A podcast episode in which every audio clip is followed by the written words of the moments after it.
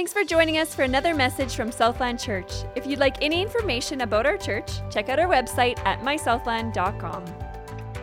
I want to talk about honest prayers this morning. Honest prayers. And so I'm excited to open up God's word with you. While I'm giving this preamble, feel free to make your way to Psalm 73. We're going to be parking in Psalm 73 this morning, and we're going to look at an honest prayer. I started a Bible reading plan in January, and something that I am loving about it is now I am regularly reading in the Psalms. It's been a while since I've regularly read in the Psalms. Now I get that opportunity daily. And I am loving it. Loving what Jesus is speaking to me, the language of prayer that he's teaching me. It's been phenomenal. And so that is what we're going to look at this morning. One particular psalm, and we're going to talk about how scripture models to us honest prayers. The prayers that I find in Scripture challenge me to be more honest with God. And when it comes to honest prayers, and the type I'm talking about are the deep, from the heart prayers, I often feel like I need to add qualifiers or caveats to my prayers. And as Canadians, we tend to be really great at saying hard things in fluffy ways. Would you agree? Yeah, we're a bit fluffy sometimes. Uh, that's okay. We like to keep it politically correct. We like to skirt around the issues. We like to dodge, dive, and duck with fancy words. All of that isn't just a Canadian thing, by the way. That's a human thing.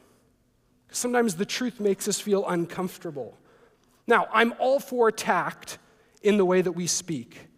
So to swing to the opposite extreme, to just be blunt and purposely try to be divisive with our words, that wouldn't solve the problem either. But I wonder this fear of honesty, how does it affect our prayers? Are they honest prayers? So here's a question for you Have you ever tried making yourself look better before God when you pray?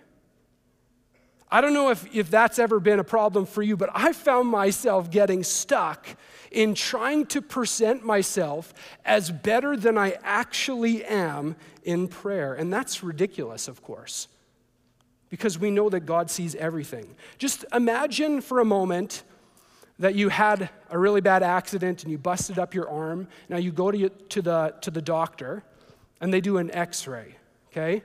And the doctor, what's the doctor seeing? Seeing right through the flesh to the bone, right? And there's a big crack in the bone. It doesn't matter how much you try to convince that doctor, I feel fine. I'm good. It hardly even hurts. He's looking right at it and going, No, it's broken. Like you need a cast. I don't want a cast. I swear it feels great. No, it doesn't matter. And that's what it's like when we try to pray and make ourselves appear better before a holy God. So, here's the truth God already sees your heart and my heart. He sees the good, the bad, and the ugly, so there's no point on hiding in the shadows because God already knows. So the invitation remains step out into the light in prayer. And I find myself fighting against that. I want to hide the parts, cover up the parts that I'm not so comfortable with showing to God or to others. And so I shroud it in spiritual talk. Oh, God, would you bless them? Yes. Yeah, bless them, God, and be with them today. Meanwhile, in my heart, I'm like, I hope that they spill coffee on their laptop today because I'm so upset with them. I hope that they get to Tim Hortons and the donut they want is out of stock. That's what we're actually feeling. But we go, oh Lord, bless them, bless them, Lord, make them prosper. Because we want God to look on us and go, attaboy, this guy is good. He wants to, them to be blessed. You see, prayer is communion with God, where we see God and where we're seen by God. And that is the transformative nature of prayer. Prayer is a furnace that transforms the heart. That's what it's supposed to do. But here's the problem God is not interested in transforming the person that you pretend to be. I'm going to say that one more time because some of us have walked around for literally years with masks on. And so we forget that it's even there and we've come to believe the lies that we've said about ourselves, the, the parts of us that we've pushed down and tried to suppress and pretend are not there, God is not interested in transforming who you pretend to be. But the good news is, He's saying to you and I, come as you are, and then the work of transformation can begin. Because prayer is not about getting what you want. Prayer is about learning what God wills for your life and then asking Him, please help me to want that too. And that takes a while. That takes time for the transformation to happen. So that's what we're talking about today Tra- transformative prayer, honest prayer, okay? So we're going to look at Psalm 73. We're going to break it down into three parts. Part one is verses four, 1 to 14, part two, 15 to 20, part three, 21 to 28. Does that sound like a good idea? Okay, hopefully it does. Um, but before we get there, let's pray together. Our corporate prayer request uh, come up on the screen now. Oh, soon, very soon. And there we go, there it is. Okay, we are going to be praying for one of our corporate requests, which is the heart of prayer.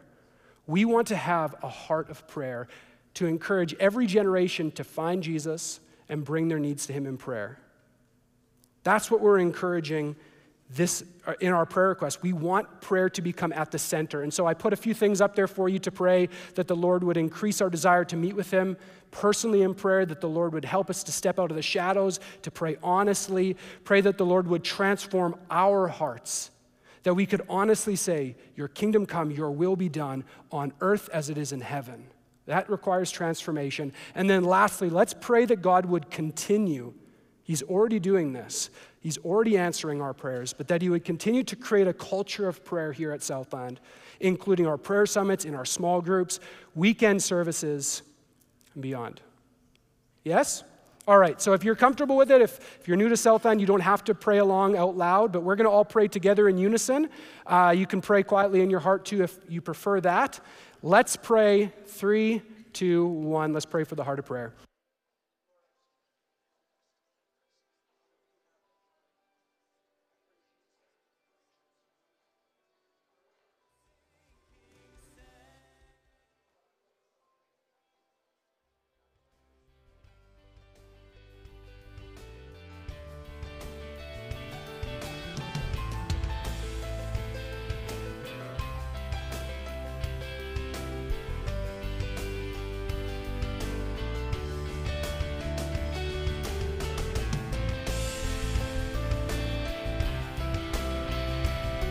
Lord, we thank you for the work that you are already doing here at our church.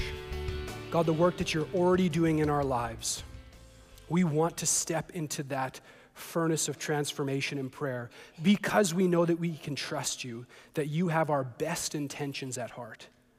So, God, give us courage to step out and pray honest prayers. And as we look this morning into your word, into a beautiful psalm, God, would you challenge us in this matter of prayer. We pray it in Jesus' name.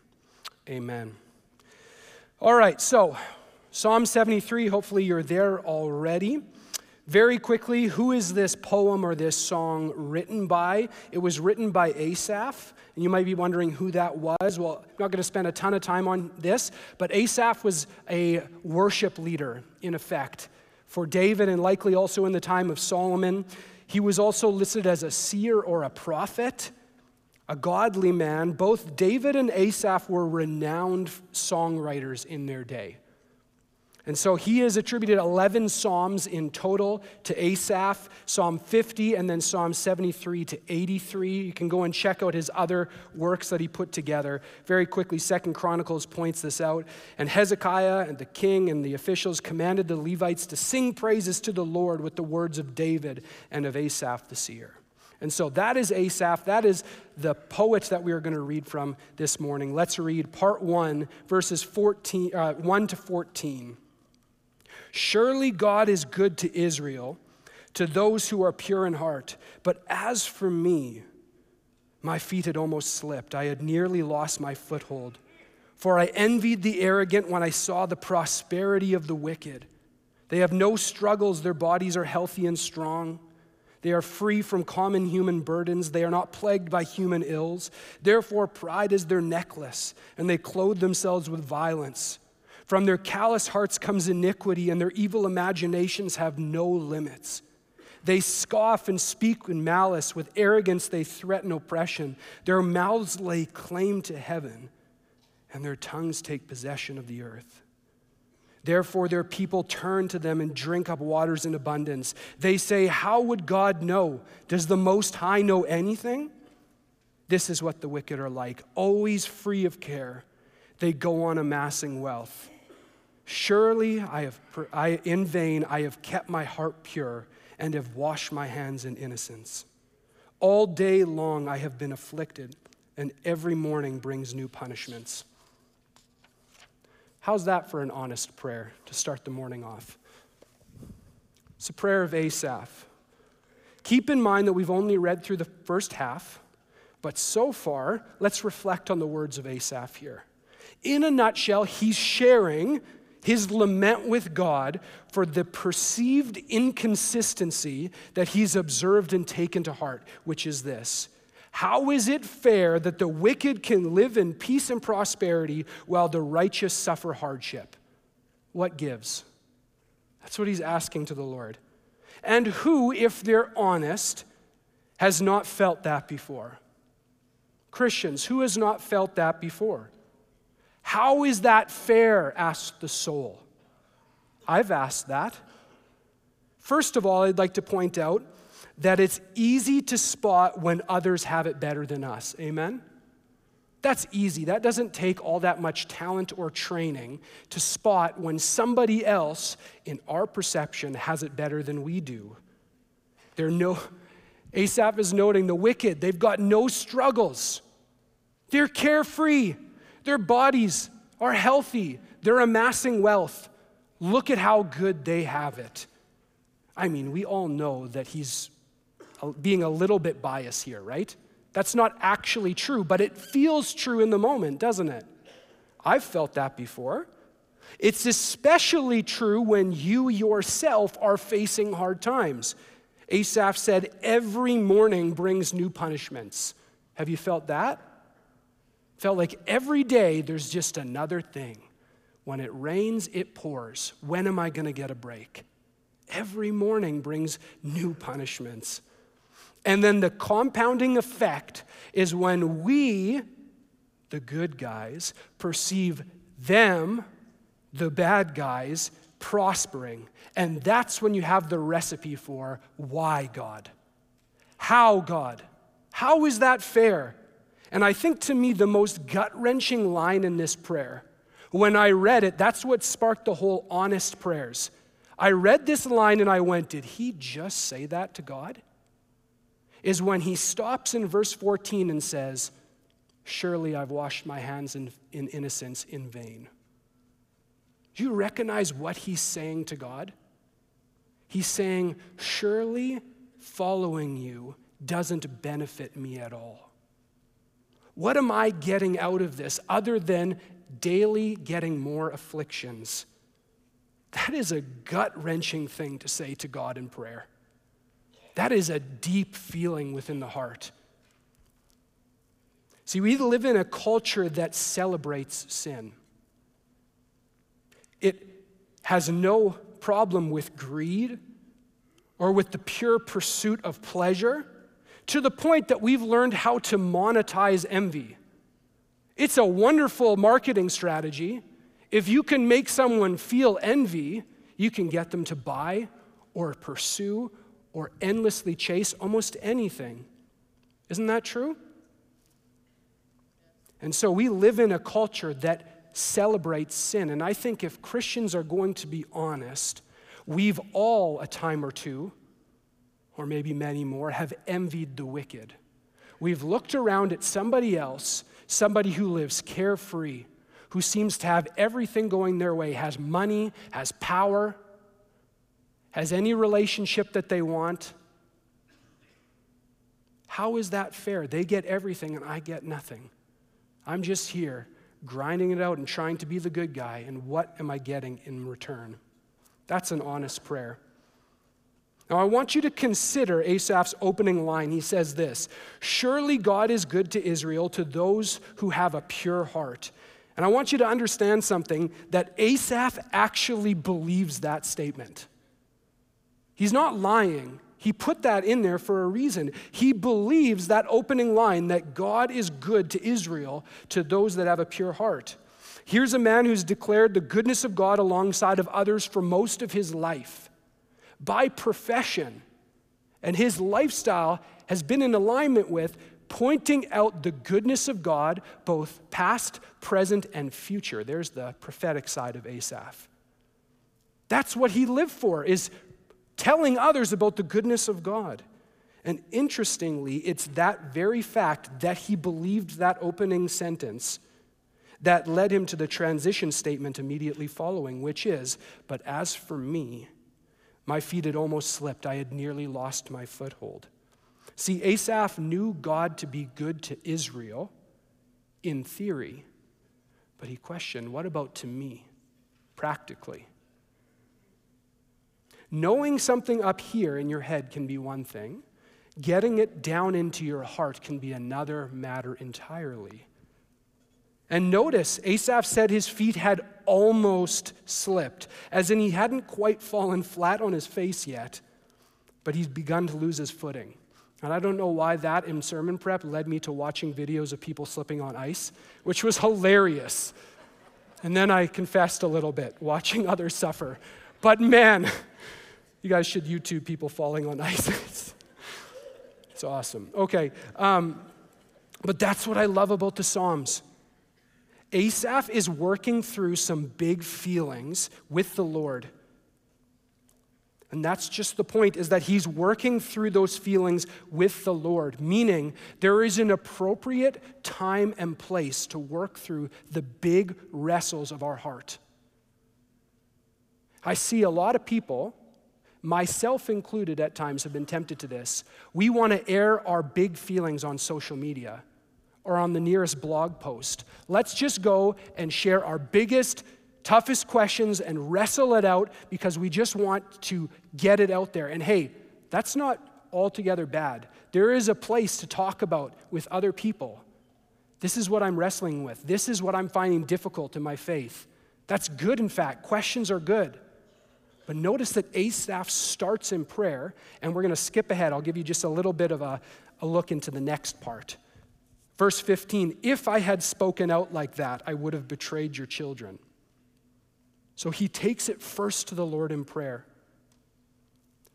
Proverbs said, sin is, not, uh, sin is not ended by the multiplying of words, but the prudent hold their tongues. I like how Kyle Shepard translated that one time, but the prudent hold their thumbs. As in, it's quick. I just want to share all my thoughts. The wise conceal their knowledge, but the fool's heart blurts folly. Right? We've all had a bad case of the blurt sometimes. When hey, I've got this thing that is really bothering me, I just have to go and share it with everybody. Again, it's not that sharing is the problem. Questions are good. We need each other to wrestle through some of these hard things. But notice that Asaph starts by bringing it to the Lord in prayer. All right, moving on.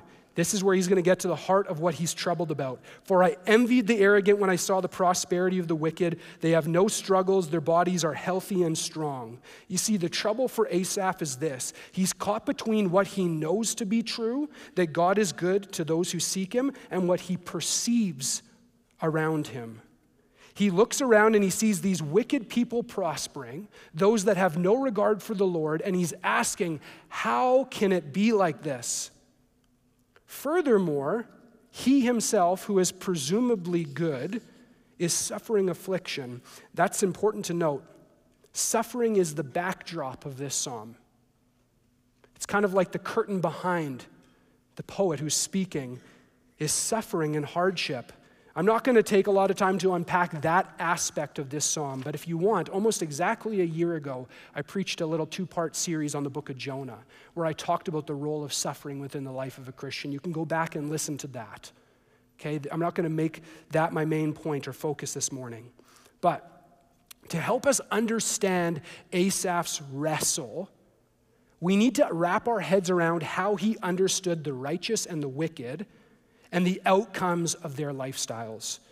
Asaph's mind, being Jewish, would have been deeply saturated in the Torah in the first five books of the Bible. When he sung praises to the Lord, it was coming out of a place of deep meditation on God's word.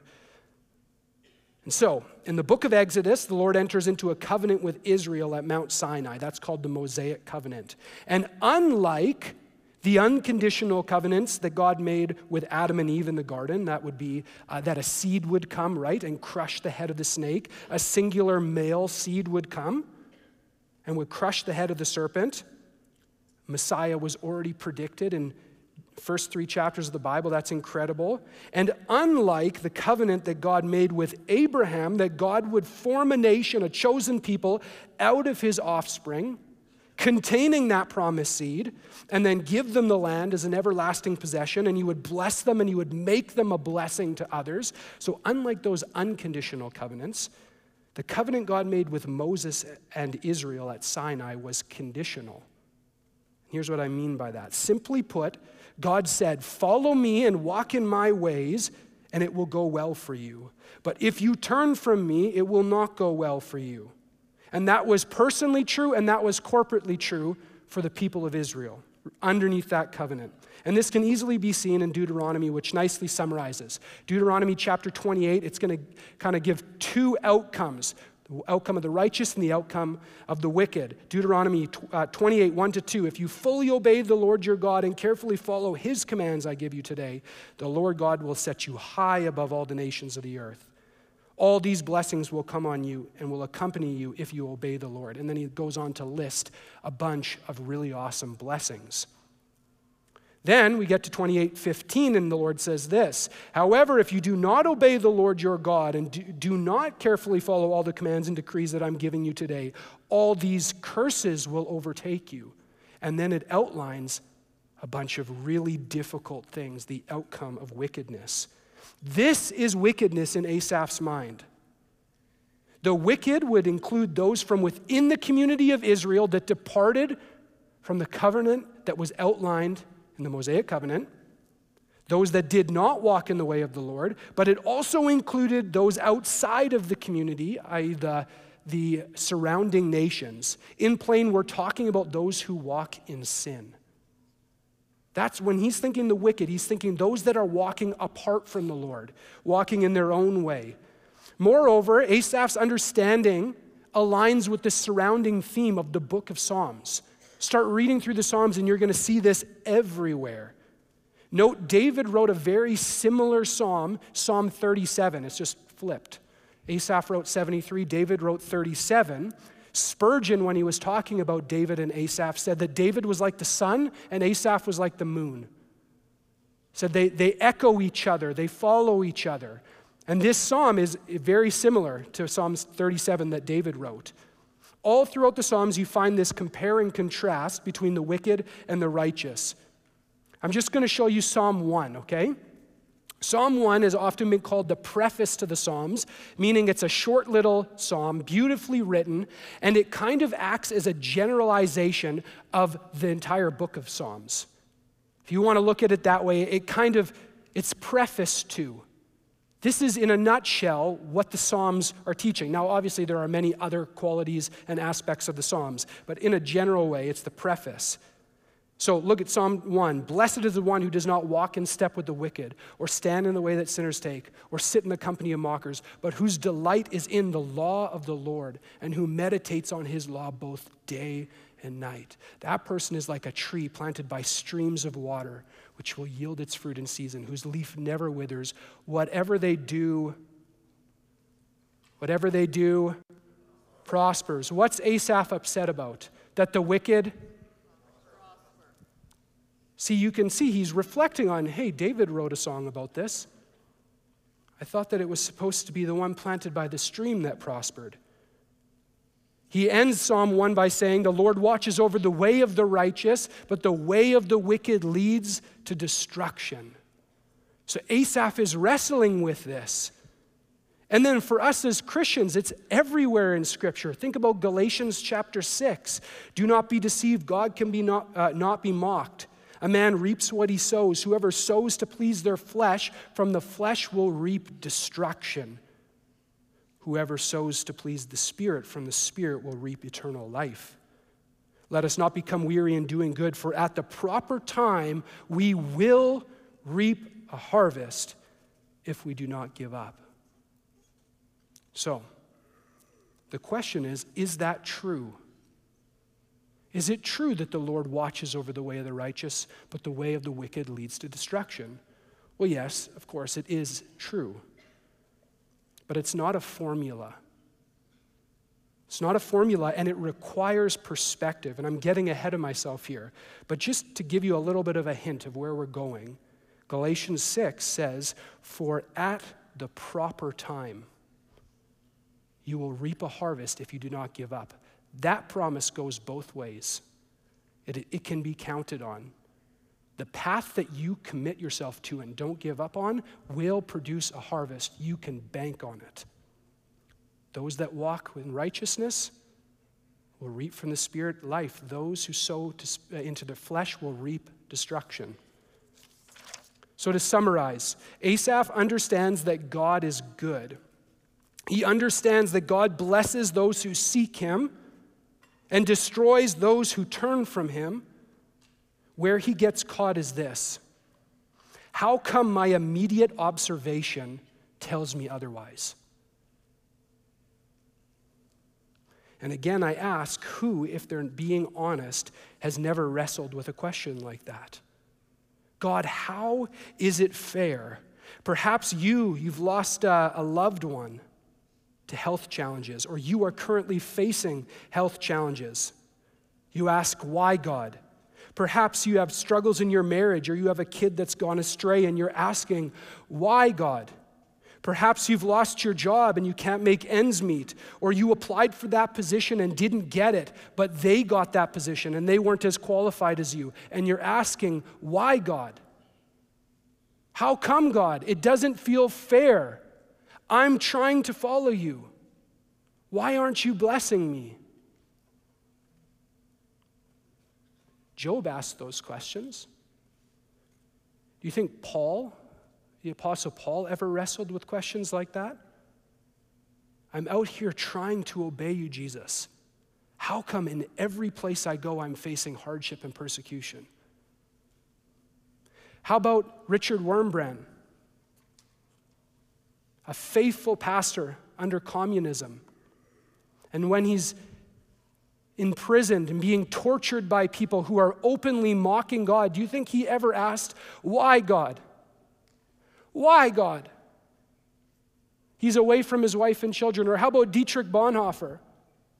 He stood his ground even when others in the church turned a blind eye towards wickedness. You'd think he never asked, Why, God?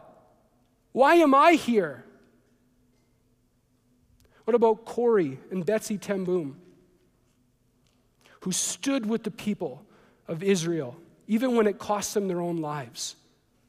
They lived to see others experience goodness, to give others a fighting chance against the onslaught of evil in their culture. And they ended up in a concentration camp. I would imagine that they asked, Why, God? In general, don't we ask, how come bad things happen to good people? And how come good things happen to bad people? Now, don't get me wrong, I'm not trying to advocate for disrespectful prayers to, to God. We do need to remain reverent in prayer to God. But this is at the heart of what I'm talking about. Are you honest in your prayers? Or do you just sugarcoat the truth, just grin and bear this difficult thing you're doing, you're going through, and say nice things out of your mouth to the Lord in prayer. Meanwhile, internally, you're wrecked by this question of how come God? I'll share just briefly a story that comes to mind for us. I've asked, we've asked our own why God questions. In the winter of 2018, Ellie and I went through a miscarriage. Our daughter passed away at 17 weeks inside of her mother's womb.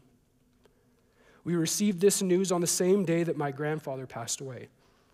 The Lord gives and the Lord takes away. I'll never forget that day. Suffice it to say, it was a difficult season for us, And a week after receiving the news, we had a scheduled operation to remove the remains of our daughter who was still inside the womb. It was a long and difficult day, especially for my wife. We arrived at the hospital in Winnipeg where they informed us that I would not be allowed to accompany Ellie for any portion of the operation or for post op. So I was left to sit for hours in a small yet crowded waiting room along with many other people. My wife was alone for the most part of the day. Some things that I saw in that waiting room made me quite uncomfortable. The waiting room attracted several homeless people, presumably to warm up. Some of them openly drank alcohol, and there was lots of foul language. Children were mixed into the whole thing.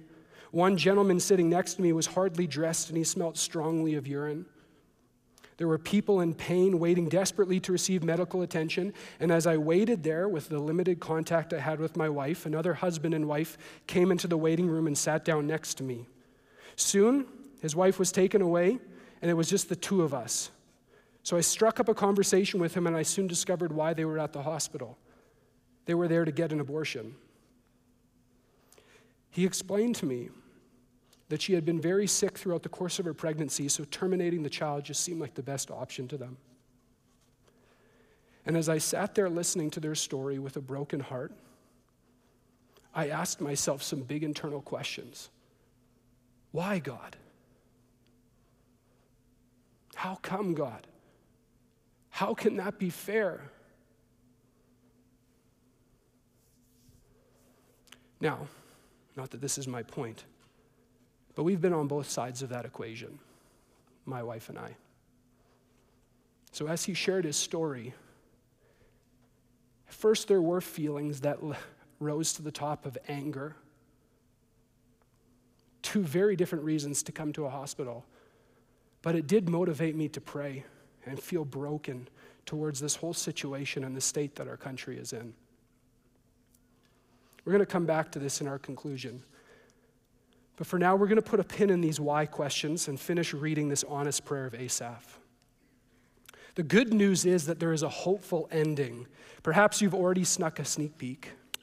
Not good. Just kidding. But the question is what helped Asaph in the midst of this wrestle? Because that's the goal. The goal of the Christian life is not to be question and wrestle free. But the goal is to stay close to Jesus in our wrestling and to pray honest prayers. So let's read on. Part two perspective. If I had spoken out like that, I would have betrayed your children. When I tried to understand this, it troubled me deeply till I entered the sanctuary of God, and then I understood their final destination.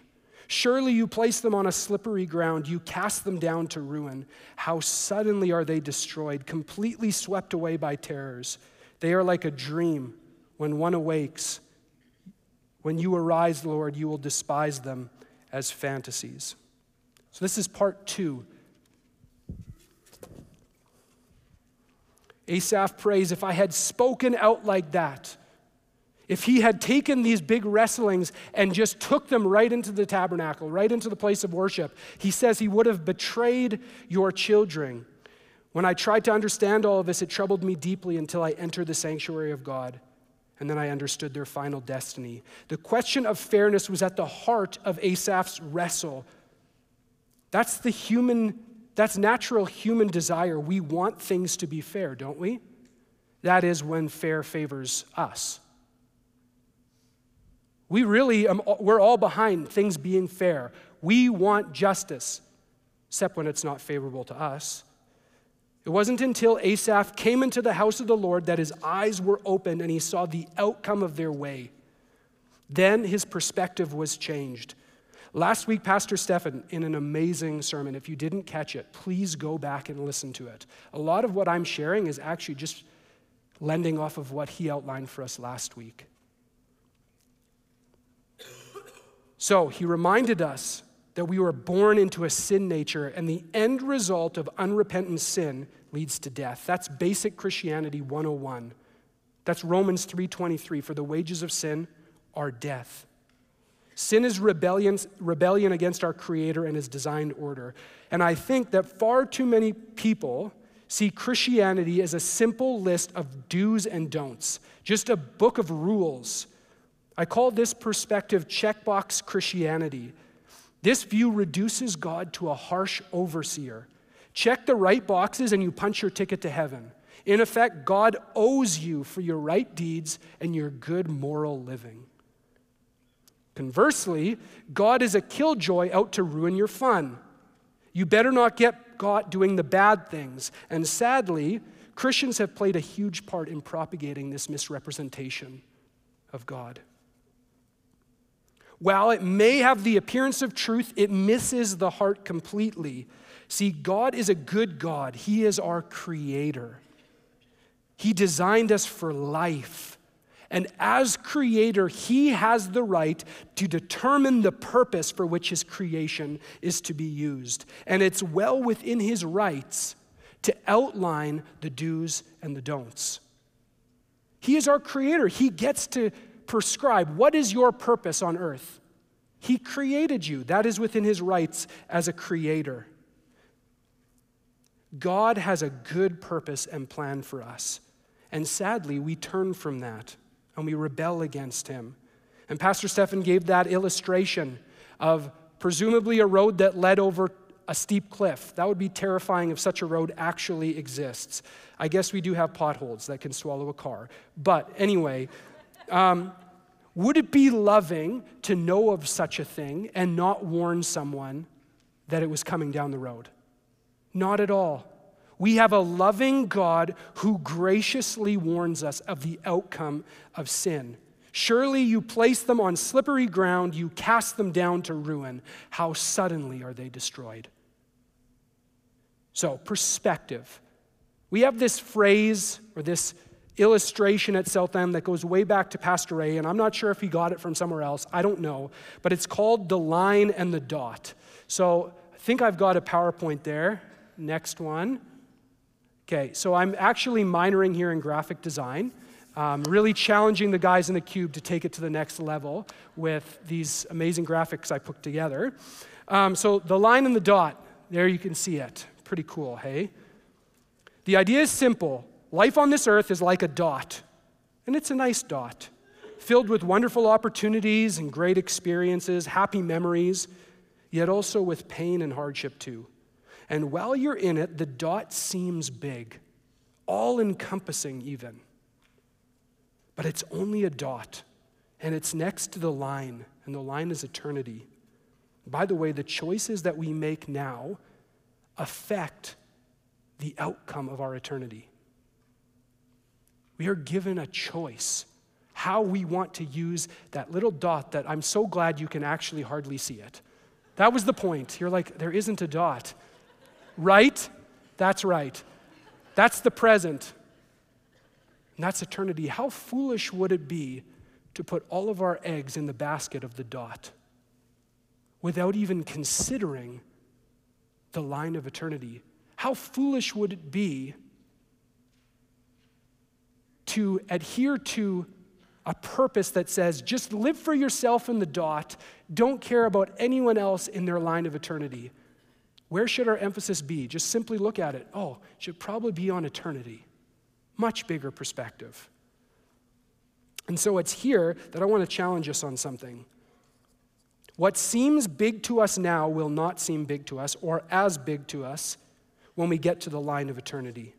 And while we are in the dot, we need to get ourselves connected to the line that goes to an eternal perspective. That's what Asaph did. So here's a small rabbit trail. We need a bigger perspective, an eternal perspective, which can only come from God. We need to stop thinking in the dot. And here's what I mean by that. If the message that we preach is simply one of don'ts, if our focus is simply to avoid sin and just earn heaven instead, with a little bit of right living, we are going to fall into the envy of the wicked every time. If that is, in the end of the day, as a Christian, the, the main focus is just simply don't sin, don't sin, And then do some good things so that when I stand before Jesus, he'll be like, all right, I guess you did some good stuff. Come on in here to heaven. If that is our worldview, we are going to fall into envy of the wicked every time. Within my role, I talk to a lot of young couples and a lot of young people in general about purity. And when I ask them how purity is going, I usually get the same reaction. It gets a little bit awkward, they get a little antsy, maybe their head drops, they feel guarded. Why? Because when I use those words, how is purity going? Immediately it is received as, Did you screw up? Have you screwed up? Tell me, did you screw up? I'm going to call you to account on that. And so we feel very defensive by that. And there is a part of conviction, yes, that should confront us. But purity is not merely the absence of sin, it is the presence of God in our lives. So, young people, if your perspective is simply not to sin, if that's your definition of purity, you're going to fall into envy of the wicked. Because purity is not just the absence of sin, it's the presence of God with you. The indwelling, filling of the Holy Spirit that fuels you. What is our prize is that we get to walk in step with the Spirit. And when we actually focus on that, I'm not saying we don't have to confess our sins. Yes, we do. That is a part of it. But we need to not just focus on don't sin, don't sin, don't sin we need to have an eternal perspective. We actually get to walk in step with God now, and anything that we face, hardship, things that we quote unquote feel we're missing out on, pales in comparison to what we get in eternity. Line and dot. We need that bigger perspective. When following Jesus feels difficult, which it will, and we find ourselves envying the wicked, we need to get into God's presence for a realignment. And I'm going to say something here. If the description that Asaph gives of the wicked describes your life as a Christian, you've fallen completely for the trap of the dot. How does Asaph describe the wicked? Carefree, free from common human struggles, always going on amassing wealth, always happy. If that is describing what you think the Christian life is, you're living in the dot. That's dot thinking. Perhaps that's part of the problem. We envy the wicked because we want what they have, or at least what we, they, we perceive that they have. We look to, say, celebrities or whoever, politicians, people in power, people who seem to look at how easy they have it, look at all the money and the freedom that they have. And if we think that that is the goal, of course we're going to fall into envy of the wicked. What's our ambition? Is it an easy life? Is it comfort? Is that why we signed up to follow Christ? No struggles, carefree, and amassing life? We've got the wrong rabbi then. That's not Jesus. That wasn't the call of Jesus. Now, what I'm not saying is that we should all be without homes, completely opposite direction, never have anything material. No, God blesses with material things. Don't get me wrong. But if our focus is that's what it looks like to be blessed by God, is you have all those things, well, of course, we're going to fall into the envy of the wicked who will always have a little bit more than we do. Even people who have a lot look to those who have more and live their whole life drooling over what someone else has. So, not only does wickedness ultimately lead to destruction, we are created for so much more than that.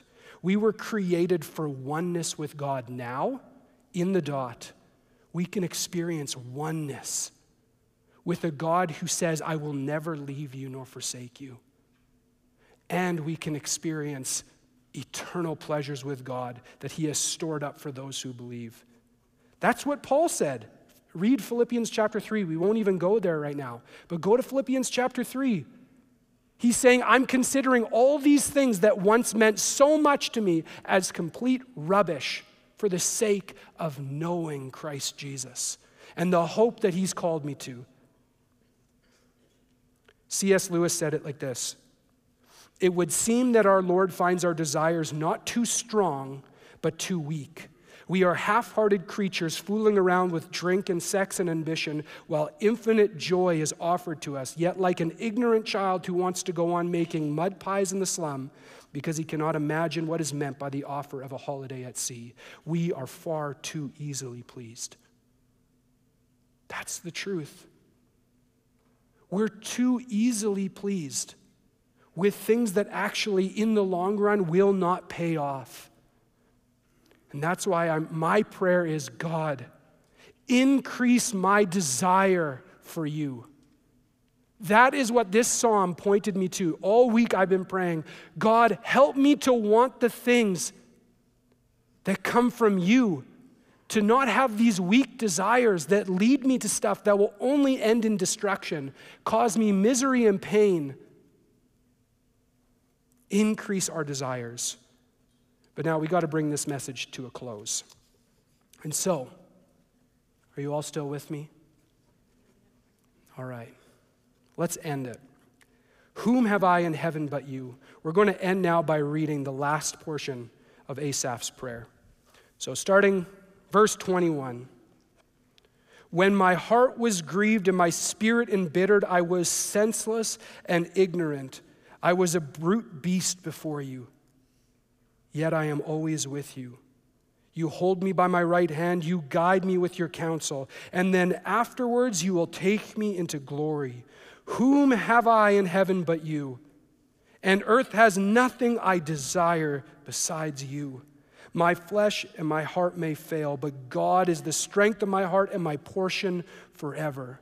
Those who are far from you will perish. You destroy those, all those who are unfaithful to you. But as for me, it is good to be near God. I have made the sovereign Lord my refuge.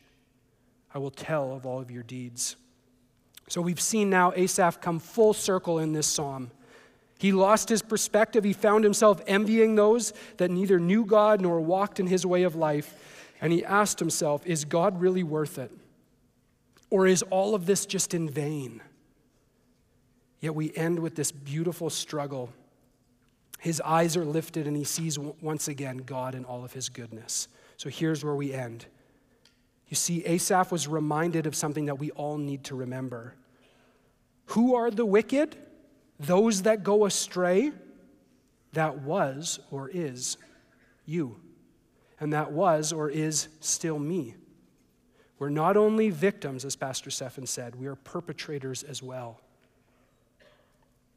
Now, yes, Notice that Asaph is using past tense. I was a brute beast before you. Past tense.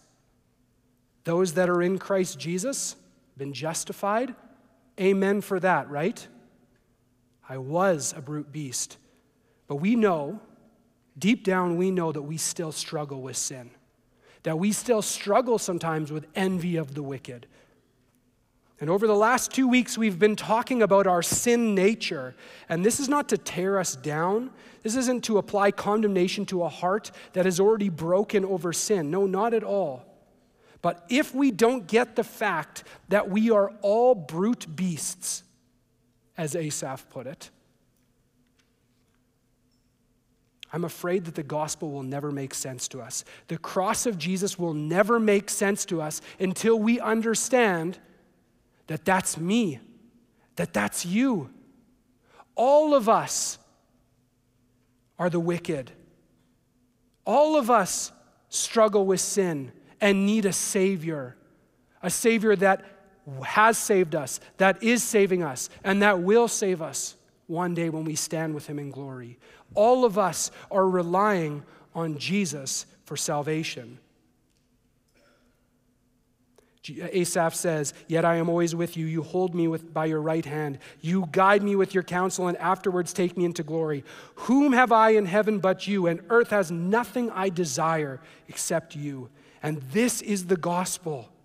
This is the gospel to us, written in this beautiful prayer from Asaph. We are by nature sinful and deserving of wrath. On all accounts, we were cut off from God because of our wickedness, and we still struggle with sin, even as followers of Jesus. Yet, yet I am with you always. We stand before Jesus and we pray honest prayers. And we have a God that's saying, Come out of the shadows. I already see it. I see the brokenness. I see the wickedness inside, yet I am always with you.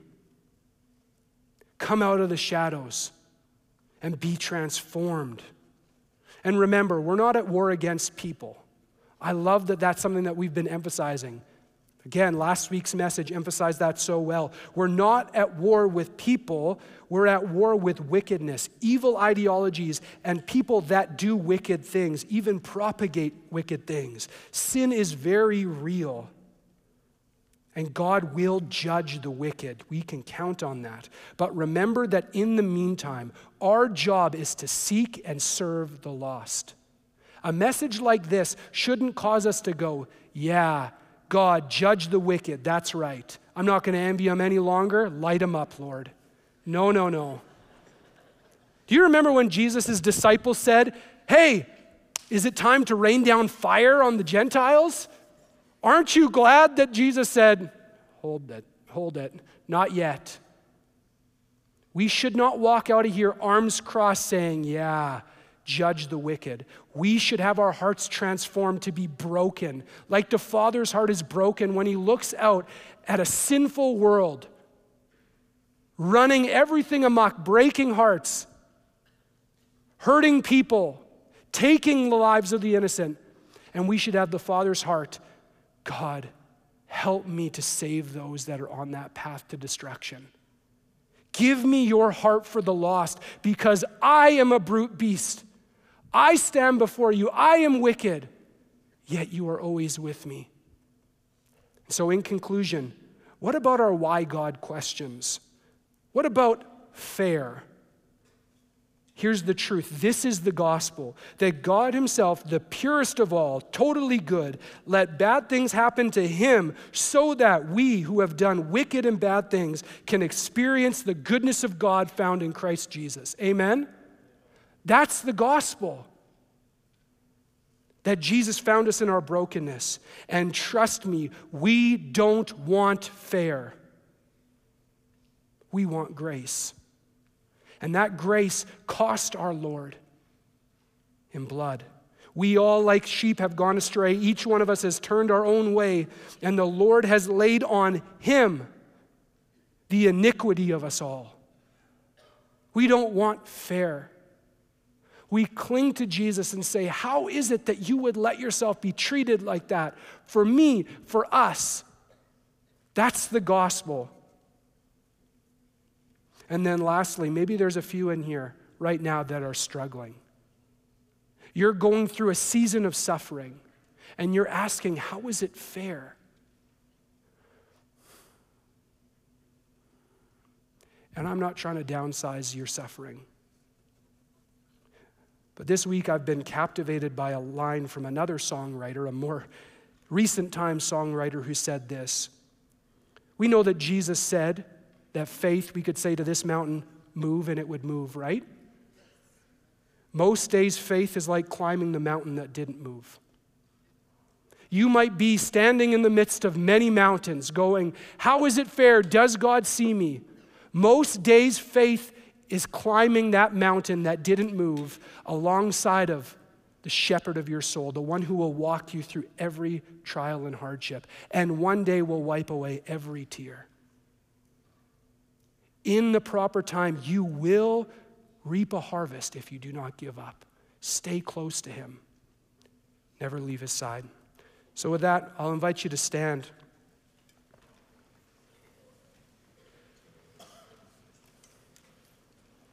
Lord Jesus, as we go into worship, this closing song, I recognize in a room this size, there will be many people experiencing many different seasons of life right now, some rejoicing, some mourning. some mourning for other people, some rejoicing alongside of other people. Father, I pray that you would enc- we would encounter you. God, it's difficult to go through hard times, but thank you that you never leave us to do that alone. God, would you encourage your people?